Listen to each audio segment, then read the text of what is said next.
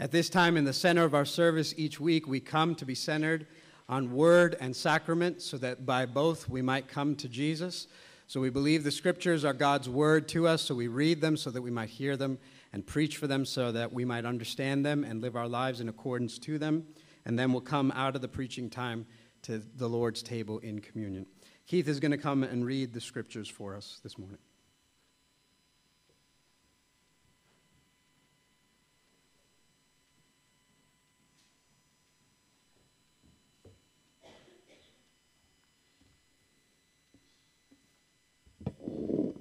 Morning, church. How are you?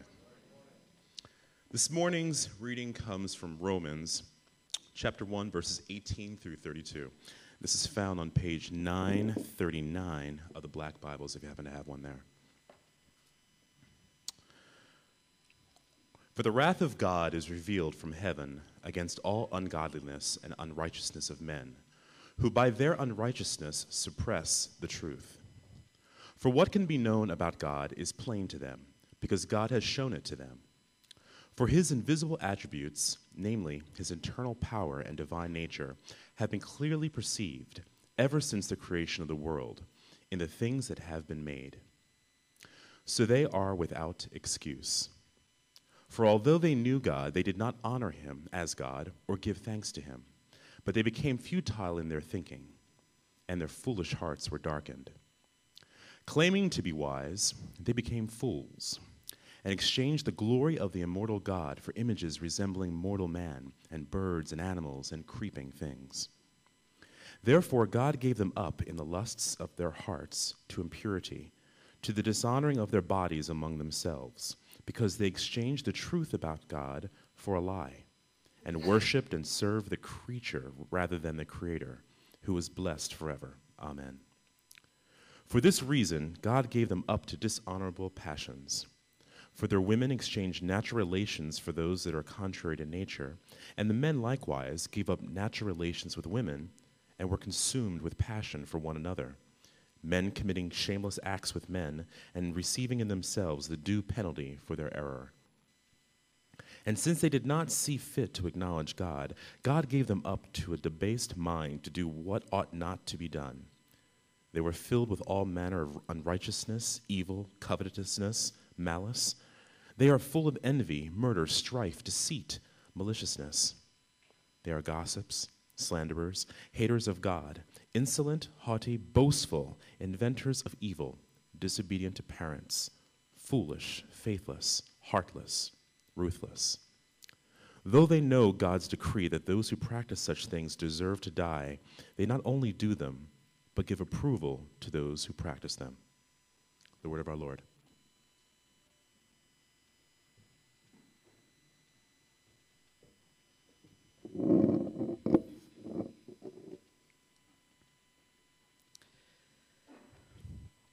It was about eight months ago that Chick fil A was the front page news of every newspaper and media outlet and the center of a huge controversy over the issue of same sex marriage.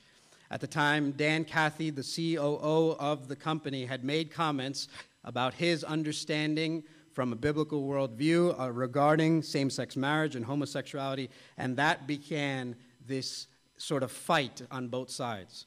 Pretty soon, a, a chicken sandwich became the symbol of this sort of culture war between the left and the right right? So you had folks in the LGBT community that reacted to that, and then folks that were in the conservative communities, many of them who were Christians, who reacted to that. And pretty soon, this whole thing began to sort of unroll in front of our eyes. There were protests and demonstrations and activism, boycotts of every kind. There were kiss ins that were scheduled in for homosexual couples to go and show public displays of affection in various Chick fil A organizations. In response, the conservative side then began their own rallies and their own demonstrations and began their own uh, Chick fil A appreciation days where you were supposed to go and show your support. And sort of the two sides went at it, and, and we sort of watched. Uh, about a month ago, the controversy erupted again as a pastor named Louis Giglio was invited and then disinvited from offering the prayer at the president's inauguration. And so controversy erupted again, and the controversy stemmed from a sermon that Pastor Giglio had preached about 20 years prior, in which he gave a biblical worldview and teaching on the issue of homosexuality. And again, it was front page news, and the media outlets went to cover it, and it was controversy for us all to consider and watch. It is no secret that Christianity and homosexuality have never mixed well, have never played well. And so some of us might ask ourselves, with that being the cultural landscape that we not in a distant day, but on the present day find ourselves in, why on earth would we even go near this thing? Why not let it lie leave it alone? Why on earth would we address it with all the risks that would even come with being misunderstood or misinterpreted, no matter what we would say about it? Now, I'll tell you why we are addressing it this particular morning, but first let me say some preliminary words to sort of frame our time before I give you the reason why and plunge into this. Some preliminary words is this that when you enter a conversation like this, of this kind, of this magnitude, of this nature, no matter where you are on the issue, undoubtedly we will not please everyone. Some of you will leave here today thinking that I said too much. Some of you will leave here today thinking I did not say nearly far enough. Some of you will think that I was too hard and too harsh. Some of you will think that I was not hard or harsh enough. Wherever you are on the issue, here's what I want to invite you to do I want to invite you to hear me out because that's what open minded and tolerant people do. Tolerant people don't agree with us, each other on everything, but they hear one another out so that they can rationally disagree with each other. And so, in that spirit of tolerance, I would invite you to hear me out. And then afterwards, I'm telling you, I will be here right after the service is done so that we can dialogue right? We can talk. I'll be here all day. In fact, I invite you to take me out to lunch and buy me lunch so that we can continue talking and we can talk for as long as you'd like so that we can dialogue together on this, right? Here's the sort of spirit I want us to have as we enter into this. If you've been a part of Seven Mile Road, you've heard me say this before. We'll say it many times again. There is in Jesus this beautiful and amazing balance of grace and truth. It's a remarkable thing. When, when you come to know Jesus, it's remarkable how he blends together grace and truth. One of the gospel writers, named John, one of the apostles, when he was describing Jesus, he said, In the beginning was the Word, and he was talking about Jesus. And he said, And the Word was with God, and the Word was God, and the Word became flesh and dwelt among us. And it says, He came to us full of grace and truth. That is, that unlike anyone else, somehow Jesus was able to blend both grace and truth in this incredible way. That, that is, that he was full of conviction and full of compassion at the same time. That somehow Jesus never condemned those who were going to come to him, but also never compromised those who were going to come to him. Somehow, without condemnation or compromise, with full of grace and truth, with conviction and compassion, Jesus lived out his life. We so desperately want to do that. Right? There's a story in the Gospel of John of this woman caught in a sexual sin. She's brought to Jesus. And when you read how Jesus engaged that moment, when you read that narrative, what you come to discover is that neither the religious or the irreligious are entirely satisfied with how Jesus reacts. The conservatives and the liberals of the day would have been confounded by Jesus. Because the religious, the conservatives, they don't get what they want. Jesus doesn't stone this woman as would have been the practice of that day. He doesn't condemn her. Instead, he moves to rescue her and redeem her. And in fact, the religious, the conservatives, have to walk away. But the irreligious don't get what they want either. The liberal side wouldn't get what they want because they don't find Jesus then condoning her actions, accepting her lifestyle, telling her it was no problem that she lived the way that she lived, but rather tells her that he redeemed her so that she could go and sin no more. That by rescuing her, he had put an obligation on her life to live a new kind of life. She could not go back to that which she once knew. And so the irreligious or the, the liberal side doesn't get what they want. In Jesus, conservative and liberal doesn't fit all together well because he's above them all. And he is about the gospel, the good news that God has come into the world to redeem broken sinners of every stripe and persuasion and to reclaim them for his kingdom so that without condemnation and without compromise, he might make them new and set them to live in a way that is for him. Jesus over and above all those things. And so when we see in him this beautiful blend of grace and truth, we want desperately for our lives, if you're a believer at Seven Mile Road, our talk, our engagement on issues, on people, on all things, to be marked with the same grace and truth that you find in Jesus. Jesus had this remarkable way of saying, you know, this isn't a cultural issue, a social issue. This was about people. And I want you to hear that when we talk about this as well. We're not defending an issue, we're not engaging a social issue. We're talking about brothers and sisters and friends and neighbors and children, uh, ourselves. We're talking about people, real life people. And, and if you've heard conversations or read accounts, you'll hear of the internal turmoil and struggle, and we want to move towards that with compassion and conviction, with grace and truth. So that's our heart as we approach that. Now, the question of why are we considering this today in the first place? On the first on the, on the one hand, I'd say this.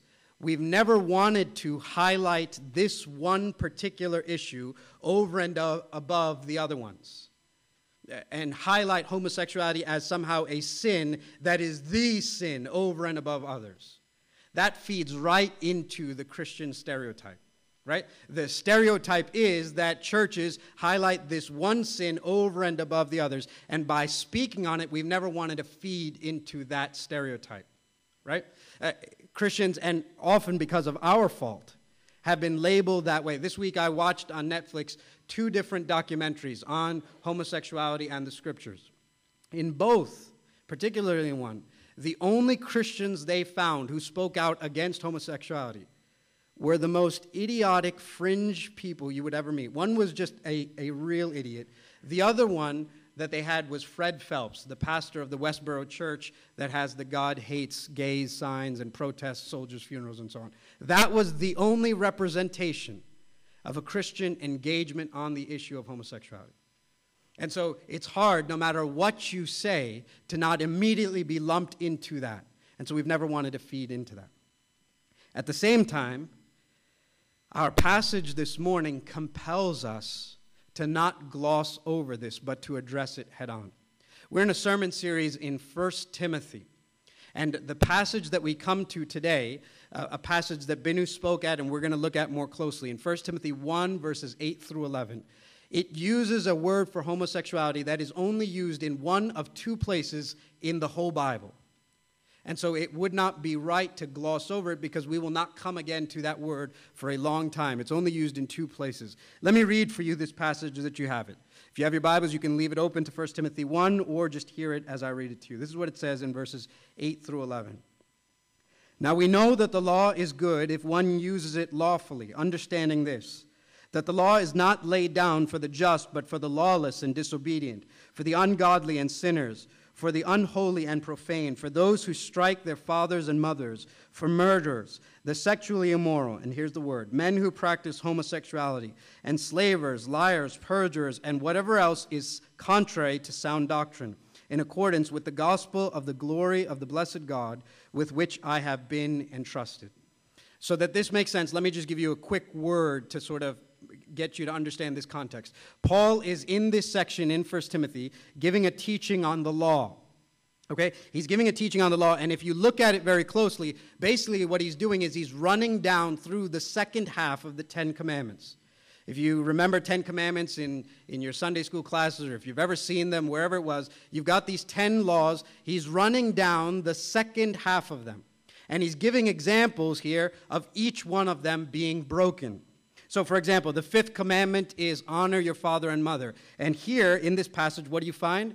Those who strike their fathers and mothers. The sixth commandment is murder. What do you find? Murderers. The eighth commandment is about stealing. And so, what do you find here? Those who enslave or enslavers. And that's literally folks who kidnap people in order to sell them into sexual slavery. This is human traffickers that we're talking about. The ninth commandment is do not bear false witness or false testimony against your neighbor. And so, what do we have here? Liars and perjurers. Likewise, we skipped one when it comes to the seventh commandment of do not commit adultery. Paul gives here as an example the sexually immoral, and men who practice homosexuality. Okay. If you're following with me, if you're astute, if you're paying attention, perhaps the question that you're thinking is you see that? It's a list of a whole bunch of stuff. Why are you picking out one and preaching a whole sermon on it? You're doing the very thing you said you don't want to do. Why, out of this whole list of all these different things, are you preaching one sermon on homosexuality? You're not preaching a sermon on murderers or human traffickers or perjurers or liars or any of the rest. Why are you preaching one sermon? Are you not elevating this one thing over and above the rest? Friends, hear me out. Here's the reason it's because in our day, the question our society and our culture and our day would ask is why is that word on that list? If you're here and you, you read this and you're in our day, you're asking yourself, out of that list of all this stuff, why is homosexuality on that list? The reason we're addressing it is because there would be no debate on whether murder is right or wrong. There are no debates or demonstrations on whether lying and perjury is acceptable or not. There are no pride parades for human traffickers. The only issue on this list that in our day would raise an eyebrow is how, when you've got murderers and perjurers and human traffickers, did men who practice homosexuality end up on that list? And it would be cowardice of us to gloss over that as though that raises no issue in our day and in our culture. You see, Paul could list these things. And what Paul's doing is he's listing these commands and he's giving, in some cases, some severe examples of the breaking of them. Do you notice that? He's giving some severe examples of the breaking of the commandments. So he's saying you should honor your father and mother. He doesn't give as an example just a teenager who flips mom and dad off. He says, imagine the kind of guy who strikes his father or mother when he says you should not steal, he doesn't just say, you know, the guy who takes the company pen and brings it home. He says human traffickers. When he says you should not lie, he gives the example of the person who would put their hand on a Bible and swear under oath that they were telling the truth. So he's giving these kinds of severe aberrations. And when he comes to the call for do not commit adultery, he cites those who are sexually immoral, and men who practice homosexuality. In Paul's day, they would have ran through this list and simply nodded their head and agreed that each of these were sins against these commandments. In our day, we would find this li- list at the, at the least raising questions, or worse, deeply offensive. And so that's why we want to ask and not gloss over, but ask the question of what in the world is this word doing in this list? And moreover, then, step back and ask the bigger question, which is what does the Bible say about the issue of homosexuality?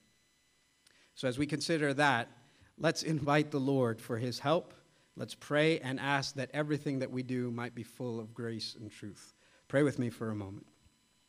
Father, we pause simply to acknowledge right now our need for you. And we, as my voice is going out loud, hear the prayers whispered quietly in your, in your people's ears, that all that we would say, and our ears as they hear, our minds as we think, our hearts as we decide whether to accept or reject, all of it would be full of grace and truth. Let the tone, let the words themselves, let the heart behind all these things, as we hear them, as we engage them, as we preach them, as we receive them, be full of grace and truth in a way that rightly reflects your Son, Jesus Christ, and represents him well in this hour and in the course of our lives. We pray this in Jesus' name. Amen. All right, before we look at this particular word or this specific issue, we've sort of got to step back and address a larger reality. Right? We've got to notice that in 1 Timothy 1, when Paul mentions this word, he's in a section where he's teaching on the law right? He's giving the commandments. And if you were here last week, you heard Binu teach on the law. And, and if you remember, what he said was these Ephesian elders in the church at Ephesus, where Paul is writing this letter to in 1 Timothy, they were talking about the law, but they had no understanding what it was for or what its purpose was. And last week, he taught that one of the purposes of the law was to reveal to us the nature of God. The character of God. Sort of like the law gives us a look into who God is right? You want to know who God is? He's holy. How holy? Well, He's the kind who, who never tells a lie. You want to know who God is? He, he doesn't steal because everything is His, so He has nothing to take from anyone else. You want to know who God is? He's the kind who is always faithful in all His relationships and never cheats for a single moment. What each of the laws does is sort of gives us a vision of who God is His character, His nature, what the Bible calls His holiness.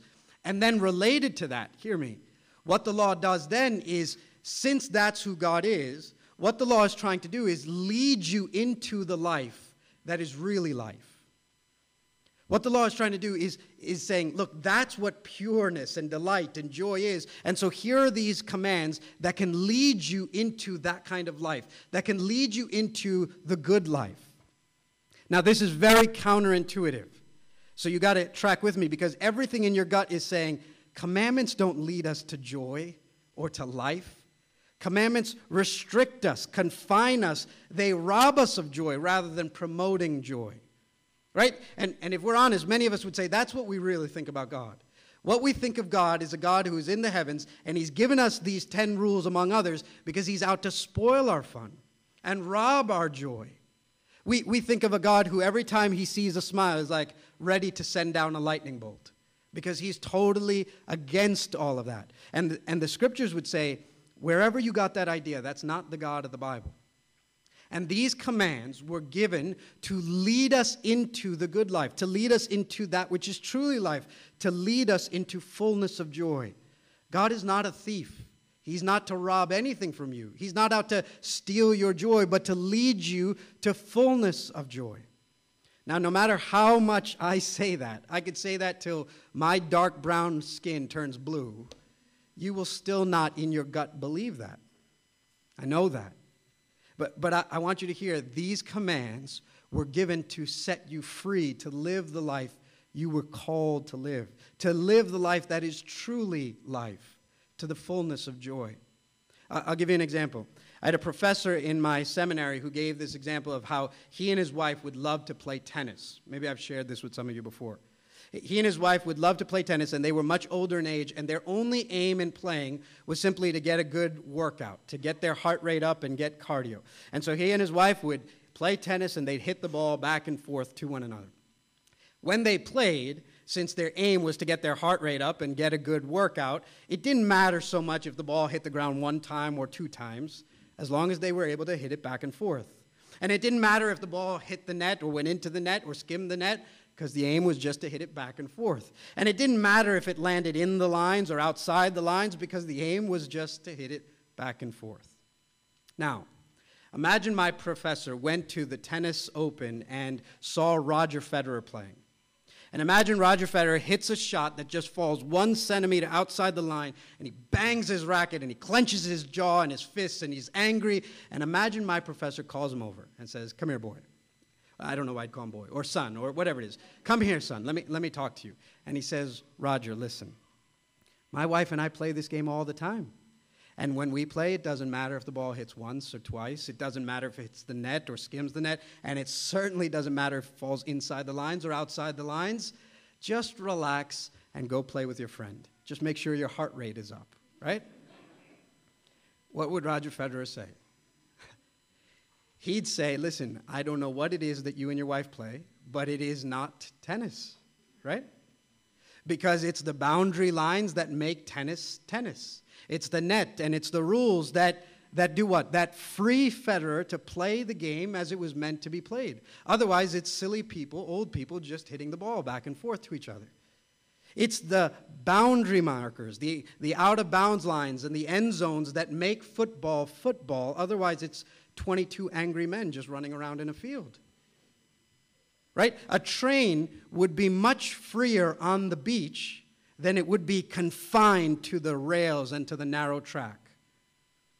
But the problem is, trains don't run too well on sand, on the beach. The, the train is actually freest when it's confined to the rails and bound by the tracks. Because then it's freed to do that which it was made to do. And these commands have been given by a God who is desperately seeking to lead you into the good life, who is desperately trying to show you that which is truly joy, that which is truly what you were made to be. The commands, every single one of them, is trying to cast for you a vision of life as it was meant to be lived. And I want you to hear this all stems to what you think God is like. God is not looking for, seeking your begrudging obedience. God is not glorified in your begrudging submission. God is glorified in your delight in Him. God is glorified in your joy of Him. And you know that. We all know that because that's the way we work. This week was Valentine's Day. If you, husband, showed up at the door with two dozen of the most expensive, overpriced roses that you could find on Valentine's Day, and your wife opened the door and said, Oh, sweetheart, you shouldn't have. And you said back, Of course I have to. It's Valentine's Day. I made a vow, didn't I? Right? I made promises. Here you go. None of the wives here would be go, oh, that is so romantic, right? You are right now even elbowing him, going, you better never. I swear that'll be the last Valentine's Day, right? Now, on the other hand, if he rang the doorbell and gave these roses and said whatever you find in cheesy romantic movies like You're My Whatever and yada yada and yada yada, then her heart would melt, and every one of you, all the wives, would be poking and going, Why can't you be more like that? Right? We know that we delight, we're glorified, not in begrudging submission. God is glorified, is seeking the fullness of joy, our delight in Him. And He, because He is wise God, knows that which leads to life. He is showing for us in His commands that which leads us to fullness of life. So, what God's saying to us is listen, I know that there are thousands of momentary joys, fleeting pleasures, but I'm giving you a vision for the life that is truly life. Now, in the moment, it will not always feel so. You won't, you won't feel joy in the moment, but God's communicating. He's, he's saying to us, listen, I know a one night stand is exciting. I know nights fluttering with pornography has a certain rush to it. I'm telling you, fullness of joy, permanent joy, true, not cheap, momentary, vapor like joy. True joy is found in being faithful, so don't commit adultery. I know that there's a certain rush that comes with cutting corners and, and fibbing a little bit and acquiring so that you could have much. And there's a sort of pleasure that comes from having stuff, even if it's not yours. But I'm telling you, permanent, true, lasting joy is found in integrity. It's, it's found in hard work. And so do not lie and do not steal. The, the heart behind this is to give you the vision of life that is truly life. And the point is, God is out for not your 15 second evaporated joy, but your 15 billion years from now joy. There's a joy that is a permanent, everlasting, enduring, concrete joy. It's not vapor. It doesn't, it's not ephemeral. It's, it's not gone in a moment. There's a lasting true joy, and God is giving for us a vision of how to get into the good life, of the life that is truly life. And because He's wise, He's giving us that wisdom. Now, here's the problem none of us have lived that way. None of us have thought God to be wise, but each of us are rather convinced that we know what good life tastes and feels like. And so we're convinced to our core that these momentary pleasures are far greater and better than God.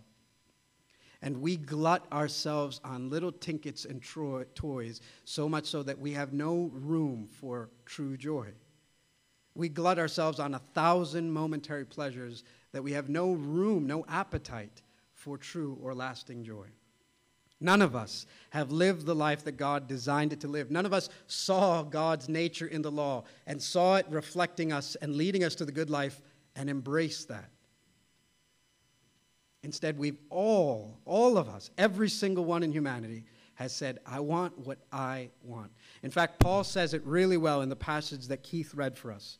Paul is the one who wrote 1 Timothy. He also wrote Romans. Let me read for you what he says in Romans so that you can hear this. Romans 1, verse 21 says this For although they knew God, he's indicting all of humanity, they did not honor him as God or give thanks to him, but became futile in their thinking, and their foolish hearts were darkened.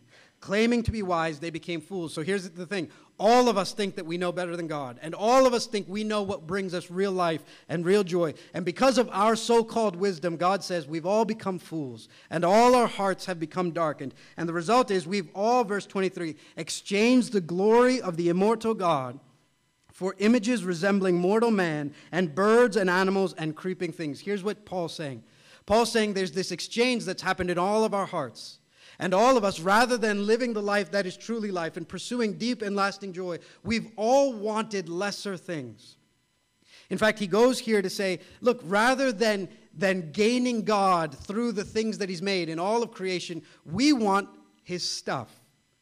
A, a, preacher named Matt Chandler says this really well. He says, look, everything in creation was meant to lead you as a channel to get more of God because he is true joy. So, so food, the purpose of food, when God made food, the idea was you were supposed to taste it and you were supposed to go, What an amazing God. Right? He, the way he says it is everything in creation is supposed to roll up into praise for God. And yet, because of sin, everything in us terminates on the thing itself. So rather than being a channel that leads us to God, we terminate on the thing itself. Right? Think of, think of this. You were supposed to eat food. That, that's why everything doesn't taste like broccoli. God gave us steak. You know why? Because as you cut into that, you were supposed to go, What an amazing God. I mean, if the point was just sustenance, everything would have tasted like broccoli. It doesn't. And so, all these textures and all these flavors, and all of it was supposed to roll up in our hearts to what an incredible creator God we have. For us, though, we turn to gluttony. Because rather than this thing being a means to God, this thing becomes the end itself. And now, rather than I eat this to glorify God, the comfort I'm looking for, the freedom from boredom I'm looking for, what, whatever your reason is, I turn to food and say, You be for me what God intended to be. Right? The, the pleasure of sex. I've said this before when we preached on it. If, if procreation was the only point, I mean, God could have made it anything. You stick a finger in your ear, right? But he made this incredibly pleasurable experience. Why? Because the point was it was supposed to roll up in your heart to go, What an amazing God. And the oneness that you experience and enjoy was supposed to communicate some kind of glorious reality about the relationship of God and us and all these things. And yet, we're fallen, we're broken, and so these things terminate on itself. And sex leads to a perversion of a million kinds. And our point is to get it and in all these ways, what we've said is we don't want you, we just want your stuff. I, I don't want you, I don't find delight in you. Every human heart, every human heart has exchanged the glory and joy and delight of God for the cheap momentary pleasures of his stuff. Every single one of us. And now watch how God responds to that. Verse 26, it says this for this reason, God gave them up to dishonorable passions. Let me pause for a second. Three times in Romans 1, you find this language of God gave them up. God gave them up. God gave them up. Here's what's happening. In Romans 1, it says that in his wrath, do you know what God does? You have hell bent, hell bound sinners who say, I don't want God, I don't want, I want his stuff. And we're so insistent on what we want that God, in his wrath, finally gives us over and says, Have it your way. The, the passive wrath of God is consigning sinners to the hell of their own will. I'll say that again. Right? Some of us think that we're escaping God's wrath. There's no lightning bolts. Romans 2 takes care of that and says there's a day of judgment coming where you will give an account for everything. But until then, there is this passive wrath of God being shown. What is it? It's consigning sinners over to the hell of their own will. It's God essentially saying, have it your way. I mean, every one of us knows that. When I was a kid, I remember that, you know, you, you fought with your parents. The worst thing that my parents could say to me was not no, right? I would ask my parents something and they would say no, no. It was the only English word my father knew. No. No means no. No, right? And, and over and over again, no. That was not the worst thing they could say. The worst thing they could say is after my insistence over and over again, finally they go, go ahead. And every kid instinctively knows when mom or dad says, go ahead, have it your way, see what happens. I mean, you, you know you've crossed a certain point. My five year old Hannah, five, she'll insist on things over and over and over and over again. I'll say, no, no, no, no. I, I kid you not. At five, there have been times where I go, you know what? Do it your way. And she immediately recoils and goes, no, no, no, I don't want to do it. I don't want to do it. At five, she knows. Listen, that, that's dangerous terrain if dad's just giving me over to what I want. And the scriptures are saying in Romans 1 you're not getting away with anything. Your hell bent life is simply the passive wrath of God giving you over to what you want and saying, You want my stuff rather than me. And basically, what all of that is, is it's idolatry. We're saying, We want this over and above God. I want myself. God hands us over. And then this is how we're tying it all together. One of the expressions of that wrath of God is to hand humanity over to homosexuality. Look at what he says in verses 26 and following. For this reason, God gave them up to dishonorable passions, for their women exchanged natural relations for those that are contrary to nature. And men likewise gave up natural relations with women and were consumed with passion for one another, men committing shameless acts with men and receiving in themselves the due penalty for their error. Here's what the scriptures are teaching. The scriptures are saying, in his passive wrath, in his letting man go to the way that he wants to go, in his consigning humanity to the hell of their own will, God judges the world with homosexuality. That homosexuality is the judgment of God in letting man go their own way. Now, before I lose you for a second, let me, let me just explain why. Pastors and scholars much brighter than me have, have noticed something incredible and profound in this, and, and here's what it is. God designed everything to lead us into the fullness of joy for His glory. And, and even heterosexual marriage has a purpose greater than itself, right? So a young man will grow up and one day suddenly the lights will go on and he'll notice her. For the first time in his life, the girl. And then the rest of his life is engaged in what? Having one of those. I've got to get one of those. So he works, he studies, he gets a job. Everything that he does is pursuit of her. And if he's a Christian man, he will continue to pursue her till the end of his days. Now, all of that is not just biological wiring. God made it that way, the scriptures tell us, Ephesians 5, Genesis 1 and 2. God made it that way so that through that he might communicate the truth of the gospel, the good news. That is, that this is supposed to proclaim God saw us and set his affection on us and pursued us and gave all that he had till he would have us as his own and will never let us go. All of that is, is what is powerfully portrayed in a heterosexual marriage. Now, the greatest perversion then of that is for a man to say, I don't want the woman, I'll take myself, or namely another man. Or a woman to say, I don't want the man, I want myself, and to take namely another woman. That why Paul is citing homosexuality as an example of the exchange every human being, every one of us has made in not wanting God but wanting ourselves, is that God is saying to us, look, the evidence, the, the sort of visible example of what your exchange and idolatry looks like is portrayed in homosexuality. That it's a picture of our rebellion, all of our rebellion, in that what I want above all things is myself. And so I'll take another one like me. Now, what shall we say to all of this? Hang with me for a little bit longer. What shall we say to all of this? I want to get there, but first I want to quickly, very quickly, just address some of the common pushbacks to what I've said. Right? I, I want to get to what do we do as believers in Jesus Christ with all of this. But I want to I want to quickly address some of the pushback to this. Again, a, a, pastor named Matt Chandler preached a sermon I would highly recommend to you. His content and structure were incredibly helpful for me, and he, and he sort of shares some of the common objections, and some of which I would want to share with you. Here's what I'd say It's been no secret that the Bible's teaching on homosexuality is not popular. That's not new. What is remarkably new is this new recent movement to get the Bible itself to sanction homosexuality.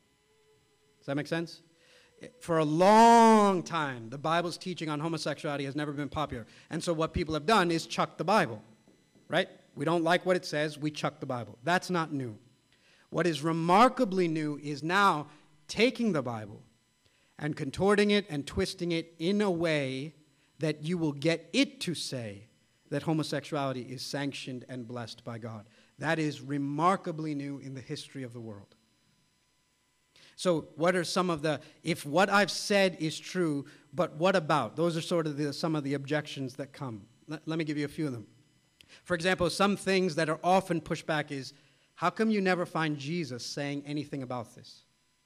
If you're all about Jesus, and Jesus is the Son of God who had come to show us that which was most important, how come you don't find a single verse a single sentence, a single word from the mouth of Jesus on this issue. Why is Jesus completely silent on homosexuality? Here's the response there are a myriad of things Jesus has never talked about. Robert Gagnon, in his book, uh, The Bible and Homosexuality, which I would recommend to you if you want to pursue this or study this further, he makes the simple point that Jesus never speaks about incest. Others have noticed Jesus never speaks about genocide. He never speaks about pedophilia or bestiality. Now, hear me, I, am not by any of them comparing homosexuality to these things. What I'm saying is, there are things that were in Jesus' day so common that Jesus had no need to address them. Jesus was a first century Jew, and in his day, both in the scriptures and scholars would agree, there was no question about the morality of homosexuality. There was no debate going on, so Jesus didn't need to add his voice to something everyone was in agreement on. It is not the day we are in now. And so, like all these other things that Jesus knew everybody agreed on, so he did not speak an extra word on homosexuality either. Some would say, but, but listen, Jesus is for love, and Jesus is for my fulfillment, how can you tell me that what Jesus wants to do is consign me over to a life where I'll never find an outlet for my sexuality? Do you hear that? The argument is listen, if, if you're telling me, and this is true, same sex attraction people who follow Jesus Christ live a life where they are constantly reining in their desire and committing themselves to a life of celibacy with all the tr- struggle and toil that comes with it with no outlet for their sexuality. And so the pushback is do you really think that Jesus is going to confine a man to that kind of difficult life? Hear me. Jesus taught in such a radical way that even his peers couldn't stomach what he was saying about some things. Jesus narrowed the number of sexual partners we could have in a way that was radical even for his day. So, for example, there was a conversation about marriage and divorce in his day. Jesus held up such a high teaching that literally one of his disciples said, Who on earth would want to get married then? If, if you're setting the bar like this. Jesus taught on divorce, and he said this He said that if a man gets divorced for an unbiblical reason, and I'm not going into all of that now, he says it would be adultery for that man to have sex again. So, what Jesus does is for example, if you have a 25 year old man who gets divorced for an unbiblical reason, that man is confined to his celibacy unless he either reconciles with his wife or death parts them from their vows. Jesus narrowed this in such a way that it was hard for anyone to stomach. And even in our day, the Christian church, it is far easier to talk about homosexuality as wrong than it would be to talk about divorce on unbiblical grounds. And Jesus is saying for this man, I'm going to show you a treasure in, my, in myself, no matter how hard that would be, or so to the woman. The point is, Jesus is far more for our holiness than he is simply for our momentary happiness. And his Spirit provides the grace, like all of us, to do that which God calls us to do. Some will say, listen, how can homosexuality be wrong or unnatural if it occurs in nature? If you talk with folks or you hear arguments, you'll hear this thrown all the time. People will literally say, and the documentary I watched, they had this cute graphic of all these different species where they found homosexual behavior. And it was supposed to be this pow point of, don't you see? If you find it in nature, how can it be unnatural? You just read Romans 1 where Paul says men and women gave up that which was natural. How can you call this unnatural if we find it occurring in nature? And for a second, you're won over by it until you, you think and you sort of follow that argument down its logical conclusions. Are we really saying that everything that occurs in nature is natural or acceptable or morally right? There are species that after the woman is impregnated, she kills the husband. There is no mom here who is sanctioned to kill dad as soon as they're done. There are species where mom and dad will kill their offspring and consume them. Species where dad will kill the male son if the male son presents a threat to his rule over the herd. And yet nobody's ready to go, well, it occurs in nature, it must be right. No, and at best you'd go, well, you're just using examples that are abnormal or anomalies. That's exactly the point. Homosexuality within the natural world of even the animal world is at best an aberration or an anomaly. E- even if you don't believe in God, even if you believe in natural selection, natural selection would say the same thing. Natural selection is the theory that every species does that which promotes the survival of the species, and everything else is pushed down to the side as fringe or anomaly. We have no species where homosexuality is the norm. Why? Because if homosexuality was the norm in any species, that species would be extinct. At best, natural selection would say this would be an anomaly behavior, an aberrant behavior. In the scriptures or even in the world of natural selection, we would say that. And this raises even the question of you know, what are we born with? What's genetic? What are we hardwired with? Or orientation? The question of, listen, what if this is not a choice? What if this is something you are born with? What do we do then? Uh, Ann Curry of, I think, NBC had an interview with a pastor named Rick Warren. And in it, she asked him if it is scientifically proven that homosexuality is a genetic predisposition, that we are born with this trait, would you be willing to change your position? And he said, Absolutely not. And she had a mild panic attack, and when she calmed down, he said, Let me explain. He said, Science tells us that there are all kinds of social issues that are genetically linked. Alcoholism is genetically linked. There are cases of, of different social disorders in prisons that they've studied and find genetic wiring for. He further went on to say, Let me tell you something else. I am wired to sleep with as many beautiful women as I can. And yet, nobody in society would say that that would be acceptable for my wife, for my children, or society at large. And his point was simply this we've all got, and the scriptures would add on and say, we've all got this orientation away from God. All of us have a bent, a proclivity towards that which is not Him, but His stuff. All of us have done this exchange for God for His created things. And every single one is bent with these instincts and urges. And yet none of them are sanctioned or approved simply because they're in us. We're wired towards promiscuity and sin because we're broken in the fall. And that's what the scriptures teach. The scriptures teach you have been profoundly broken because of sin. Every part of you, even to your sexual desires, heterosexual or homosexual desires, we all know of the break, brokenness in that realm that we've faced. Right? I, I want to just tell you the Christian life is this constant fight between who I was born as and who Jesus made me when I was born again. Right? If, if you don't know what born again means, don't let that term throw you off. Jesus is basically saying you have a new life in Him. And I'm telling you my story, and any Christian here who's honest will tell you our entire Christian life is this fight between who we were born as and who Jesus made us when we were born again. And there's this constant fight between who I was and who I am now in Jesus. And I'm constantly fighting orientation and impulse and instinct and desire. That is part of the Christian life.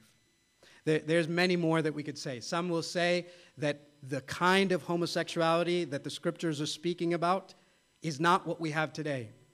And so they'll use the Bible to say what Paul and the apostles and all the scriptures were against were, were against exploitive relationships or promiscuous relationships. The, the scriptures were against things like gang rape or an older man with a boy or a slave with his owner and these kinds of exploitive relationships. And, and, and uh, for the sake of time, I'll say you, tell you this Christian scholarship and non Christian scholarship have together discarded that. I mean, the kind of gymnastics you have to do with the scriptures, the kind of hoops you have to jump, and tumbles and twists that you have to make with the verses to get it to say what you want it to say is disingenuous and has no integrity whatsoever. There's still more, but let me say this one as well. Many will ask, Aren't you all sinners? How dare you speak on this sin when you have sin as well? And I want to end with this. An authentic Christian could not agree with you more. An authentic Christian is not one who's standing on a pillar and looking down at this rabble of sin, including homosexuals. An authentic Christian who's one who stands alongside you and say, I am more broken than you will ever know. And I am the chief of sinners, and yet Jesus Christ came for me. It's true what they say that Christianity is one beggar telling another beggar where to find bread. And that's how a Christian engages this conversation. It is not, I am full in myself or I have a righteousness of myself. It's, I'm a beggar who found bread and I'm inviting you to find him as well. The Christian message is an invitation to here is fullness of life. Come, enjoy the life that is truly life. This is why, if you remember again, we're in a section where Paul is teaching on law. And we said the purpose of the law is to communicate to us who God is and to lead us into the good life. You know what the other purpose of the law is? And Binu taught this last week is to reveal to us that none of us have kept that and to push us to the need for a Savior. That's what the law does. The law has never led anyone to the good life. The law has never saved anyone because the law is powerless to do so. The law presents to us what the good life is, but it's powerless to get us there. To get us there, we need a Savior. That's why you have the law. It's like the analogy he said last week. At best, the law is a thermometer. If you're sick, you don't put a thermometer in your mouth hoping it heals you. At best, what the thermometer does is show you how sick you are and compels you to need a cure. Well, that's what the law does in the Bible. These commandments stand as a reflection of the good life, and as we gaze upon them, what it's supposed to do is convince us none of us have kept that. All of us need a cure. You can't speak of the law for two minutes without immediately speaking of the gospel. Because that's what the, go- the law was designed to do drive you in despair of yourself to, I need help. I can't do that. I've never done that. I won't do that. I need help. Which is, by the way, one breath after he speaks of the law in verses 3 through 11. In verse 12, his immediate thing is to say, Thank God for Jesus Christ, who showed mercy and grace to me, though I was a lawbreaker. And he spells it out. Formerly, I was a blasphemer, a persecutor, an insolent opponent, but to me was shown mercy and grace. And then he goes on to say in verse 15, This is a trustworthy saying, worthy of full acceptance, that Christ Jesus came into the world to save sinners, of whom I am the foremost. You hear what that says? An authentic Christian who's one who goes and says, Let me tell you who the worst person I know is. It's me. And yet he showed me mercy and he showed me grace so that I might come and invite you in to that same mercy and grace. Here's the point of the law there has been only one person, one, who ever saw the good life and kept it. Only one who lived as God had told him to live. And that was Jesus Christ. God so saw us that he sent his own son to live the life that he had designed for us to live, and none of us lived. And hear this rather than receiving the good life for that perfect obedience, Jesus received all the wrath that Romans 1 and 2 talks about. All that wrath that God had stored for you was poured onto him who lived the good life in your place for you. So that on the cross, God pelts his own son with the wrath you deserve for your brokenness and sin. So that in him we might receive not wrath, but mercy and grace and a spirit, the Holy Spirit, which can now empower us to live finally the good life. Not in our own strength, but in Him. That's the good news. That's what the law propels us to. And wherever we are, whatever brokenness we have, of whatever persuasion or stripe, the point of this all is to drive us to a Savior who lived the good life, died in our place, and invites us into that life with him. There will be undoubtedly many more questions and conversations that we need to have and ought to have. Practical questions like what do I do? How do I engage? Uh, all kinds of questions that I want to invite you on this day to continue in dialogue with both with me and with your community, that we might live as Jesus in this city and this world as people who are full of grace and truth, compassion and conviction, that we would never compromise, but also never condemn any who would come to Christ. Let's pray together.